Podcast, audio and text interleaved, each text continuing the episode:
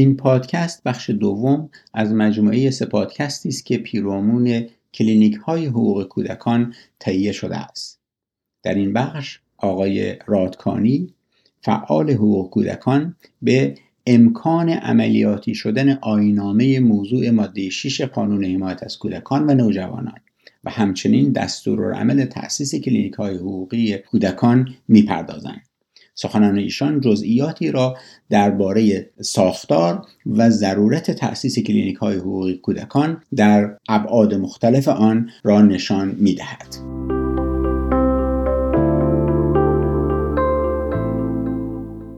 در رابطه با این موضوعی که عملیاتی نیست من مخالفم ولی امکان عملیاتی شدن زیاده که بشه منتهای امر اینه که این به صورت داوطلبانه من مشکل دارم. یعنی فکر نمی کنم توی این حالت داوطلبانه امکان پذیر باشه. یعنی من سالهاست دارم این رو می‌بینم توی حالا نهادهای حاکمیتی که یه جوری پاس دادن به نیروهای داوطلبانه رو دارن. مثلا خدمات رو یعنی به نگاه آتسورسینگ دارن به قضیه نگاه کنن این یه نگاه سمیه. یعنی یه حالتیه که بدنه بخش سوم اجتماع رو که حالا بخش اجتماعی بخش مدنی حالا جامعه رو به سمت و سوی اینکه مثلا یا پیمانکار دولت بی‌جیره مواجب بشه اختصاص میدن مثلا تو جای مختلف مثلا بحث نظام سواد آموزی بود بحث مراکز CDC در این زمینه بود بحث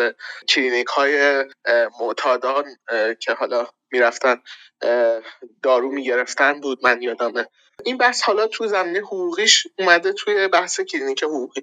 کلینیک حقوقی به شکل قبلیش نیست. یعنی شکل قبلیش دقیقا حالت چه میگن بین بحث تعامل دانشگاه با جامعه بود با مردم بود. حالا انسان نقش واسط رو بازی می‌کرد کلینیک حقوقی مثل کلینیک حقوقی دانشگاه مفید و دانشگاه فردوسی که حالا منم یه مقداری آشنا هستم باهاشون. ولی این شکل دیگری دیگری از صورت مسئله است. و اینکه زیر مجموعه مرجع ملی هست این باز یک پوشش آینامه ای رو که مثلا مرجع ملی رو نهاد هماهنگی قرار داده توی آینامه ماده 6 قانون. فکر می‌کنم که یه خورده بازو اجرایی به نهاد شورای مرجع ملی میده. این شورا یه خورده دستش بازتر میشه اهرم های نظارتیش بیشتر میشه اهرم های عملیاتیش بیشتر میشه و این بحث آموزش حقوق کودک که همواره مسئله بوده توی 20 سال اخیر که پیمان نامه به نوعی در جامعه ایران پذیرفته شده حالا با شرط و شروط و اینها.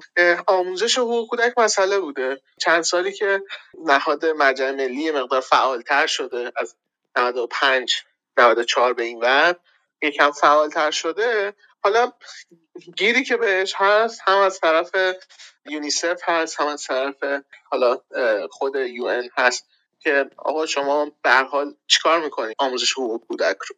و چرا نمیدی بالاخره؟ و خب اینجا می‌خواد که مثلا با این outsource کردنش به این نتیجه برسه. و خب یه چیز دیگه هم که هست اینه که می‌خواد اون بحث مجوز NGO یعنی چون NGO دیگه این الان کلینیک حقوق کودکی که داره توی این عمل تبیین میشه یا NGO خب حالا NGO یی که هست این هم که زیر مجموعه فرمانداری ها هست رو خب اون تحت سیستم هایی که مثلا وزارت کشور داره استاندارد سازی رو به اصطلاح انجام میده می‌خواد که زیر مجموعه فرمانداری ها باشه که در حد استان و یا در حد شهرستان این کلینیک حقوقی فعالیت بکنه. اینکه بودجهش رو دولت تامین بکنه خوبه نمیگم بعد خوبه ولی فقط خودم بعید می‌دونم بودجه ای اصلا در اختیار این برنامه ها قرار بدن. به آینامه ملزم کرده به اینکه بودجه در اختیار قرار بدن. ولی اینکه از اون ور گفته داوطلبانه باشه از این ور گفته بودجه میده من خودم یکم برام عجیبه. یکم برام جور در نمیاد. این خیلی خوبه. اگر که ما نهادهای به شکل کلینیک حقوق کودک داشته باشیم مثل غیر دولتی خیلی؟ اتفاق فرخنده ایه مثلا رسالت NGO هم یه مقداری خدشه‌دار می‌کنه این پیمانکار دولت بودن.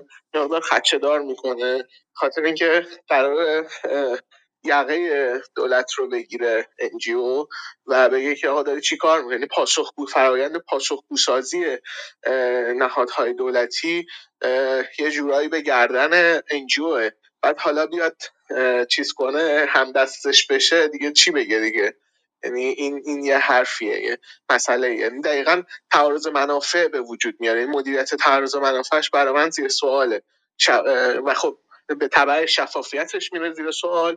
و به تبعش اینکه کارکرد درستی داشته باشه و سالم حرکت بکنش هم برای من میره زیر سوال.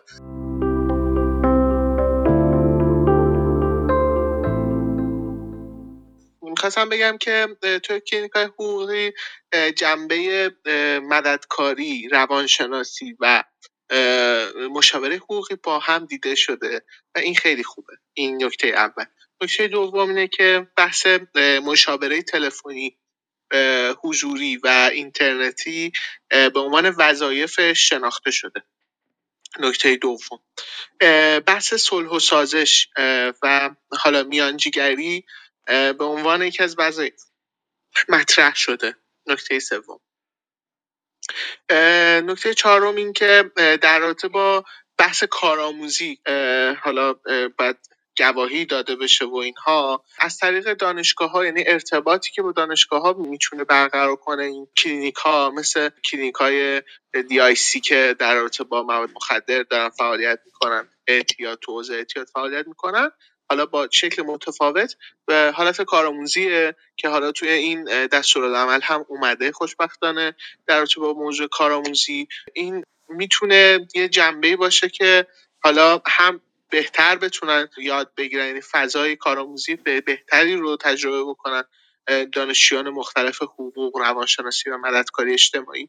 و همین که خب جامعه یک به یک صورتی از این موضوع منتفع بشه. بحث اساسی کلینیک حقوق کودک بحث آموزش حقوق کودک هست و اینکه برای این موضوع یک تدبیری اندیشیده شد بالاخره بعد از دو سه دهه. برای من جای خیلی خوشحالی و مسرته که در این رابطه آموزش بالاخره می‌خواد تدبیری اندیشیده بشه. حالا اینکه چه تدبیری اندیشیده شده الله و علم و اینکه هنوز مشخص نیست که به چه صورتی می‌خواد آموزش حقوق کودک صورت بگیره.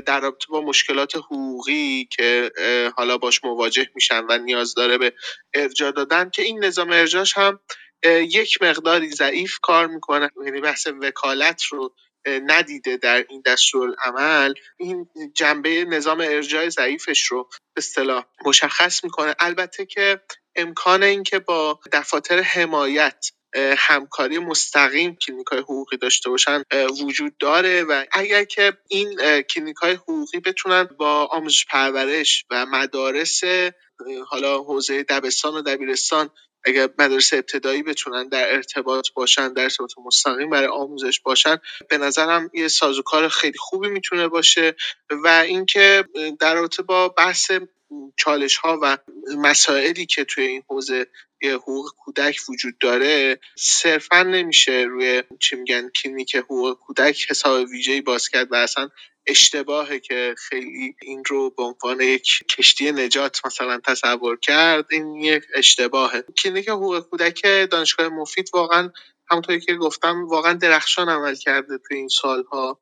مقالاتی که نوشتن کارگاه هایی که برگزار کردن چیزی که به این فضا اضافه کردن برای دانش. و فکر می‌کنم که یک جنبه دیگری از که حقوقی می‌تونه در جامعه شکل بگیره یه خورده مدنی تر هر چند ما بتونیم تو استانهای مختلف این رو شاهد باشیم فکر می‌کنم خدمات بهتری رو کودکان می‌تونن دریافت بکنن. و اینکه خود کودک بتونه توانمند بشه در رابطه با حقوقش آگاهی پیدا بکنه فکر می‌کنم یک هدف بسیار بالایی باشه که لازم کل جامعه مدنی ازش حمایت کنه.